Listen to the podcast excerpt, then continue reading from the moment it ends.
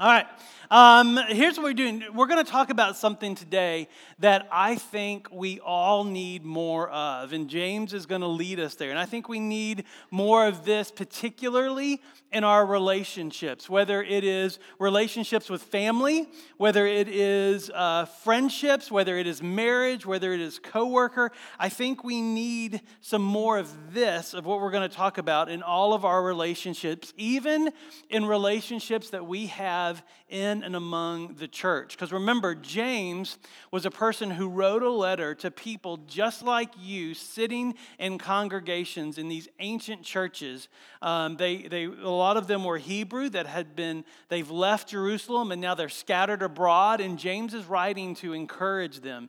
And so he's speaking in this context of church, but I think this applies to any relationships. And to see what it is that we need more of, what we're going to talk about today, I actually want us to look at the last verse that we're going to cover. Look at verse 18. All right, we're going to be doing chapter 3, verses 13 through 18. Look at verse 18 with me. It says, And a harvest of righteousness is sown in peace by those who make peace. Now, this verse 18 is almost like a little proverb that James has thrown in there of his own creation uh, to kind of sum up what he's been talking about. And so, so, for you Bible study scholars out there, what word is mentioned twice in this verse? Peace. Right. James is going to talk to us about peace.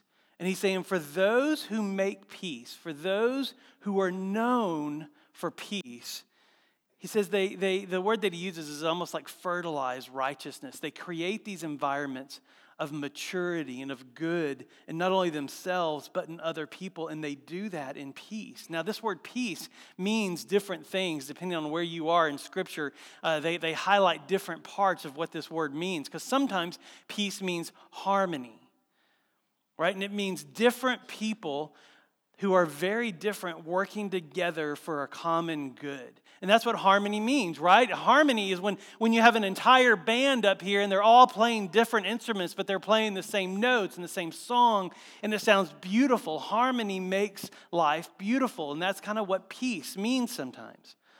Sometimes it means tranquility, and sometimes it means safety and security. It's even used to describe what heaven will be like one day. That in heaven, we'll have peace and a peace that, that we get a taste of here, but in heaven it'll be full. And so, that kind of peace, tranquility, safety, harmony, security. Is there anybody here who needs more peace in your life? And what if I told you the best way to have peace in this life is to actually not have any relationships at all? Right? Now, what happened just then is extroverts laughed and introverts very quietly in their soul said, Amen. right? And they won't say it out loud because that would draw attention to them, right? So they're not going to do that. But, but, but, right, that's the easiest way to have peace is to not have any relationships. Unfortunately, that's also impossible. In the world we live in today, and the fact that God has created us as human beings, not only are we in a world where relationships are all over the place, but we were created to be in relationship. And so here's, here's a truth for all of us is this we all have all kinds of relationships right? Every single person in here has a network of relationships family, friends, coworkers, church relationships. And in any or all of these relationships, do you need more peace? Do you need more harmony? Are, are people actually not working very well together? Like trying to get children to church on a Sunday morning, right? Do you need more tranquility? Is the drama in some of your relationships just wearing you out? Does, do people need to calm down a little bit? Do you need more safety? Are there relationships in your life that feel chaotic, that feel tense? Maybe they're unsafe, or maybe you'd even describe them as toxic. Are there relationships where you need more security? Where there is a commitment, long lasting, unconditional commitment? Do you need more peace in your relationships? See, that's the question that we have today. And if the answer is yes, then here's the deal. I've got some really good news for you because we're going to see a path toward peace in your relationships. If you don't need peace in your relationships, enjoy the World Cup. I'll, we'll talk again in about 30 minutes, all right? We'll pick you back up.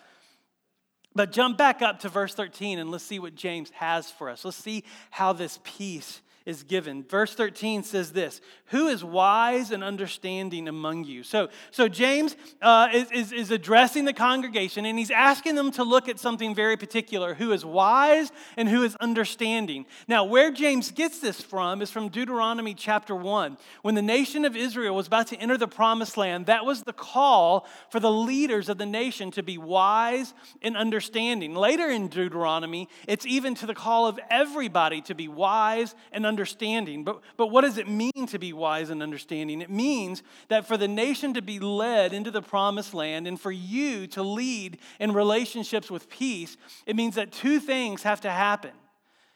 You have to have wisdom, which is knowing what God says to do, and then knowledge accents the fact that you, wisdom and understanding, not only do you have the knowledge, but that knowledge is seen in your actions right? So it's not only knowing what to do, it's doing it, which is, in a sense, the definition of what wisdom is. Knowledge is just knowing what to do. Wisdom is knowing what to do and doing it. And, and, and James is using this Old Testament idea that was called wisdom and understanding. But James adds a little bit more to this. He says, Who is wise and understanding among you? By his good conduct. And so, what James does here is he's saying, Hey, well, let's, let's not look at somebody who's wise and understanding like once in their life, right? Like they know what to do and they did it once. This idea of conduct is something that goes on and continues and continues and continues. If James was looking for just one wise and understanding action, he would say, Listen, who is that person who did that one thing right? right? In the church, anybody do one thing right? Who is that person that made that one good choice, that did that one good work? Who is that person that made the one right decision? See, he didn't say any of that. He's saying, Who is wise and understanding among you? And he goes, And here's how we decide that we zoom out of their life and we look at the path, we look at the trajectory of their life. And is their life one where they not only know what to do, they not only know what God says to do, but they have a pattern in their life of doing it? Do they have these wisdom and actions over time? And then he says, and here's what you look for. Look at the rest of verse 13. It says, it says, Who is wise and understanding among you? By his good conduct, let him show his works in meekness of wisdom. Now, this word meekness, if you have an ESV, it says meekness. If you have an NIV or other translations, it might use the word humility. We don't use the word meekness a lot anymore, but we do use the word humility. And that's what James is saying. Who is wise and understanding among you? Let's zoom out and look at the path of his life or her life. And what is one quality that we can see to determine if a person is wise and understanding. And he says it is humility. It can also be understood as gentleness. But what James is saying is that a truly wise person is a humble person. Now remember, this is the big picture of someone's life, right? It's not a snapshot. James didn't say it was one action. He said it was the zoom out, big picture. It was the film of someone's life. Now, any given snapshot, right? If, if, if I were to pick just a snapshot, of, a snapshot of my life and put it up there, guess what? It might be a little off from the trajectory of my life. If I took a snapshot of just your life at any given moment, you might be knocking it out of the park or you might be getting hit in the head with a baseball, right? Like it just depends. James isn't concerned about a snapshot, he is concerned about the conduct, the whole path of a person's life. And is it seen with humility? You see, I think oftentimes relationships, we think, we think oftentimes in relationships there would be more peace if they were a certain way. Right? But what James is saying is like, who is wise and understanding among you?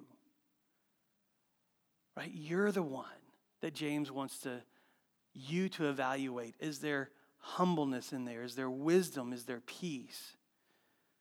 And what he's going to do is he's going to take two types of wisdom that we listen to. One type of wisdom, wisdom from above, that's going to be the wisdom that produces peace. Wisdom from below, we're going to see what that produces. And y'all, it's going to sound really familiar. It's actually going to sound, I think, more familiar listening to the wisdom from below than listening to the wisdom above does in our life. But in all those, I wanted to share with you something that I've seen as a way that humility is a very tangible expression. I was um, reading the Harvard Business Review. I don't, okay, to be fair, I don't actually read the Harvard, Harvard Business Review. I did listen to their podcast for a while, but I Googled humble leadership. And a Harvard Business Review article came up. So when I say I was reading a Harvard Business Review article, it was from Google. So, so, so, um, but, but what this what this researcher did is he researched successful leaders that were known as humble leaders, and he said there was one quality that they all had in common: their ability to listen well to others, their ability to understand what somebody was telling them. Now, if the Harvard Business Review isn't your speed, we've been watching this TV show. We just finished it called New Amsterdam. If anybody is familiar with that, it's this story where a uh, this it's called New Amsterdam, and it's this hospital, a public hospital in New York, and they get this new medical director, and the hospital is is chaotically run. Uh, it is mismanaged resources. People aren't working to their full potential. This new director steps into a mess. And what this entire show is based on is this new medical director asking one question over and over and over again. When people come to him with a problem, with a complaint, with an idea, with a way to make things better, he always says the exact same thing. He looks at them in the eye and says, How can I help? Now, what's impressive about this show is not the question, but it's what happens after the question. Because when he asks, How can I help? they have an idea, and he listens to the idea. Now, he doesn't always do the idea because he can't always do it, but he always listens to their idea and understands what they want.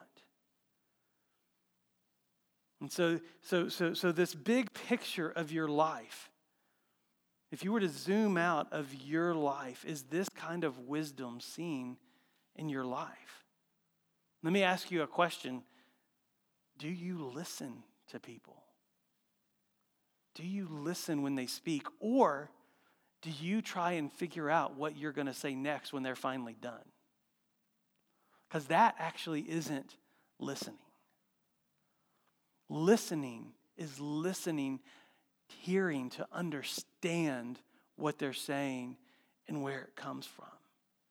Do you listen to those around you? Now, listen, I'm still learning how to listen better. There's a part of me that wants to give an answer when I don't need to give an answer, I just need to listen. And I'm learning how to do this better. And it takes a lot of work. Yeah, I don't know about you, but sometimes my mind moves faster than my mouth right? And it takes work to tell my mouth to stop and just listen. But the work is worth it because it produces humility and it produces wisdom. And if anything, it grows my heart. And look at verse 14. It says, But if you have bitter jealousy, so now he's going to talk about the, the wisdom from below. But if you have bitter jealousy and selfish ambition in your hearts. So, so he paints this picture of peace and humility. And then I kind of tacked on what that looks like is listening to people, right? So, so you've got this humble wisdom. And he says, or, or maybe when you zoom out on somebody's life, you see bitterness and jealousy and selfishness. See, and that's the part that I think honestly feels more familiar than humble wisdom. is this bitterness and jealousy and selfishness. And I know that because of social media. Right? When I see my friends doing something and I'm not there, anybody anybody feel that sometimes? That feeling that we feel is jealousy. And what James is saying is that when there's jealousy in the heart, when there's bitterness in the heart, when there's selfishness in the heart, it is a divided heart. And there is wisdom from below, and there is wisdom from above. And now, you want to know where this can be most clearly seen. It's not just by zooming out of your life, but, and, and y'all, this is why I, this is where I want you to pay attention because I mean not that you haven't yet, but but but this is this is if you zoom out on someone's life, you might be able to to discern or guess if you zoom out on your life is there is there humility there? Is there wisdom there?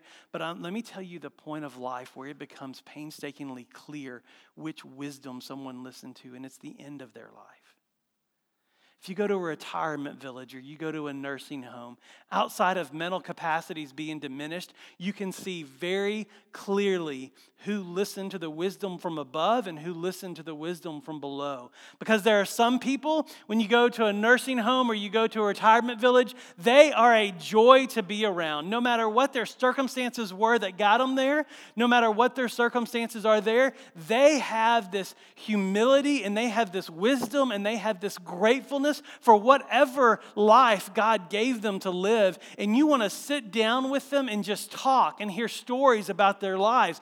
There was this woman uh, that I was connected with at a, at a nursing home, and I would just pop in every so often. This is years ago. And, and we would sit down, and she would just tell me stories about her life. And y'all, I would look around her room, and there were these pumpkins that, that one of her grandkids or great grandkids had made her sitting on a shelf, and it had molded a long time ago, and it was still sitting there, right? She opened this trunk that she had in her room, and she had these collars from like the, the, the 1800s, those really starched collars that men would wear, you know, that and she had she had those left over from her grandparents. And she would pull this history out of this trunk and just share these stories with me. And, and y'all, the joy in this woman's life was crazy. And then we've been around those other people in the nursing homes, right? That complain and gripe, and the jello is too jello-y, and the pudding is too soft, and the mashed potatoes are too salty, and everything is wrong. See, this is what James is saying.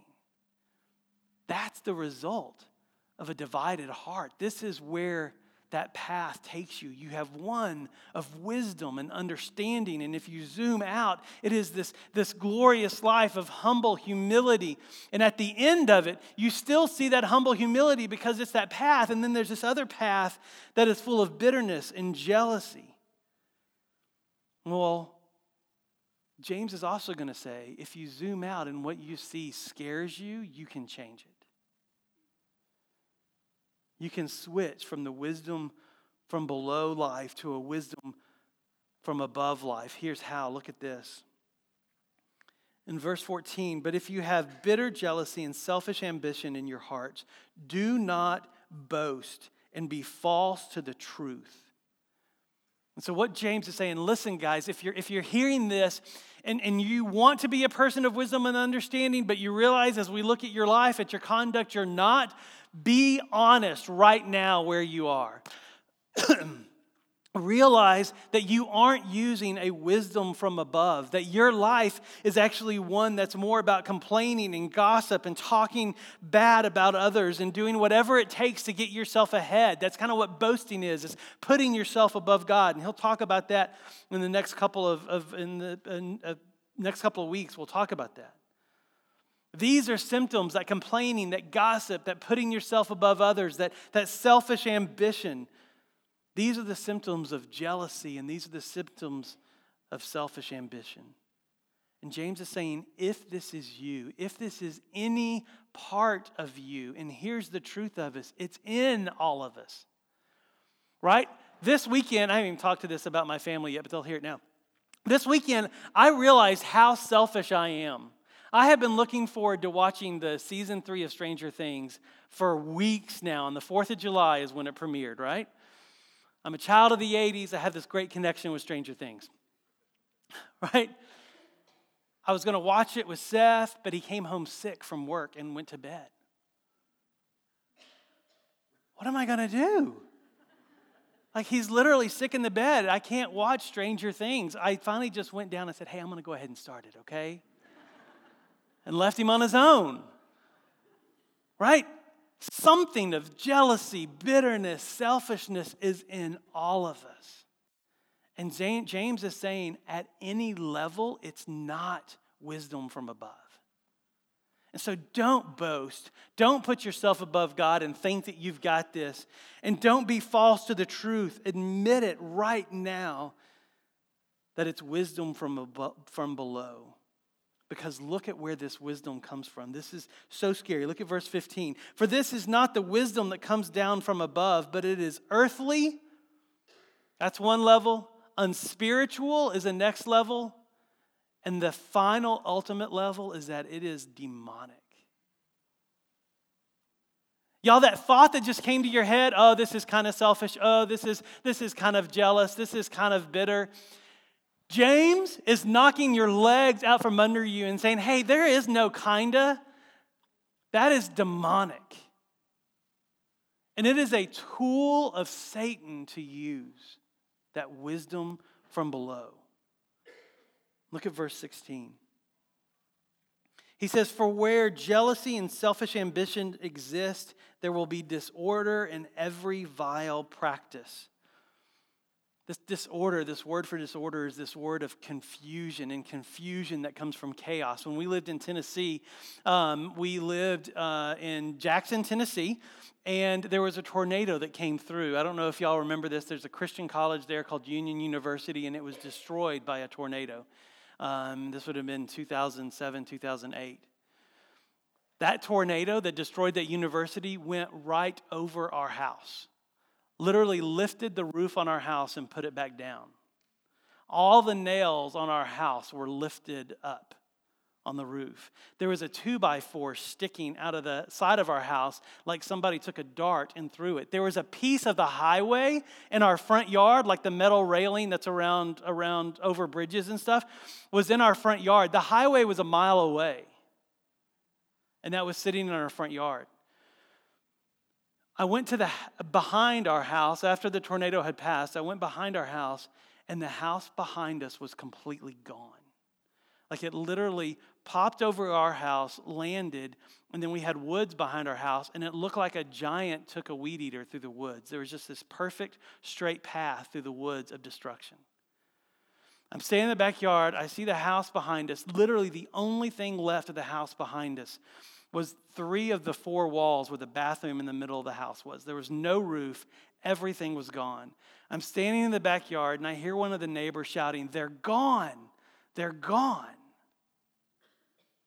I didn't know if she meant they were sucked out of the house and are somewhere down in the woods or if they left before the storm hit. That moment is confusion. It's chaos caused confusion. And James is saying, if you're listening to a wisdom from below and there's bitterness and jealousy and selfish ambition in your heart, this is what your relationships are going to feel like. They're going to feel chaotic and they're going to feel confusing. Now, just so y'all know, because people always come up after and go, What happened? Uh, they left before the storm hit. They went over to a friend's house and hung out in their basement, so they're fine.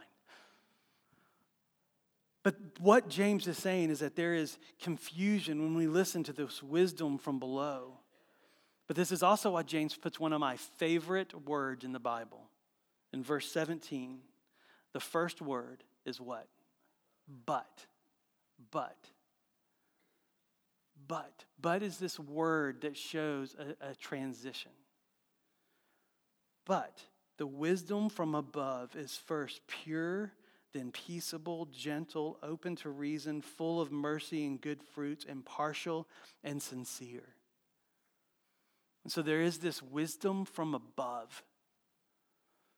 And James is saying, listen, this wisdom from above produces relationships that are vastly different than the relationships that wisdom from below produces. And for us, this wisdom from above is found in the book that we're reading right now. This wisdom from above is found in your Bible. And anything that contradicts this Bible is that wisdom from below. And James is showing us when we choose this, this wisdom from, from, from above, we have this wholehearted faith. If we choose this wisdom from below, it is a divided heart because you have said yes to Jesus, right? And, and the Holy Spirit indwells in you, but yet you're listening to this wisdom from below that produces jealousy and selfish ambition, and it produces bitterness. And a divided heart is a bitter and jealous heart, listening to the wisdoms from below. But James says there's a wisdom from above that we can listen to. And it produces great things in relationships. How would you like your relationships to be known for purity, to, to represent who God is in relationships, pure and clean and holy, or to be full of peace and calm? or to be gentle and not abusive, to be open to reason and understanding each other, to have mercy and, and compassion, to be overflowing with good fruits, which, the, which is the action that comes from compassion, or to have impartiality and sincerity, representing the priorities of God, not just the character of God. How does that sound for relationships? How does that sound for, for, for, for your family? How does that sound for your friends? How does that sound for your coworkers? How does that sound for your marriage? How does that sound for a church to be known for those kind of character qualities? Now, you might be saying, Fred, come on, man, there's no way a relationship can have all of those. Well, let me ask you this when I talked about relationships being confusing, confusing, when I talked about relationships being, being bitter and jealous and selfish, did you believe me that relationships can feel like that? You see, if the answer is yes to that, then let's just assume that relationships can also feel like all of this. Right? that God wouldn't put it in His Word if it wasn't something that could be possible by His power and by His strength and by the fullness of the Holy Spirit. Well, then you might be saying, all right, true, but I got to tell you, so many of my relationships feel like wisdom from below relationships rather than wisdom from above relationships. Well, I've got some good news and I've got some bad news. Let's do the bad news first. The bad news first is this you are the only common factor in all of your relationships. That's the bad news. If your relationships are marked by this wisdom from below quality, then guess what? All of those relationships have you in common. But here's the good news you can also be the common factor of change for all your relationships. Not only are you the only common factor in all of your relationships, you can also be the common factor of change in all of your relationships. And James is saying if you want to change, you can bring change to all of your relationships. If you want your relationships marked by peace, then guess what? James is saying you're the one that can bring peace to those relationships. That it starts with you. You can be a wisdom, a person of wisdom, and a person of understanding. Now, this starts with having peace with God, because maybe your confusion and the, and the discord that you bring in your relationships is because the most important relationship in your life is marked by confusion and discord and craziness. You see, in Jesus, we find our peace with God because his death, his crucifixion, and his resurrection paid the penalty of sin. In other words, what that means is that sin brought all kinds of confusion and destruction into the world. When Jesus died on the cross and was rose from the dead, he took the power of that away and he took the penalty of that away. So that confusion and that disorder doesn't have to define you anymore because it doesn't define your relationship with God anymore. That instead, you get to experience the full peace of a relationship with God because of what Jesus did.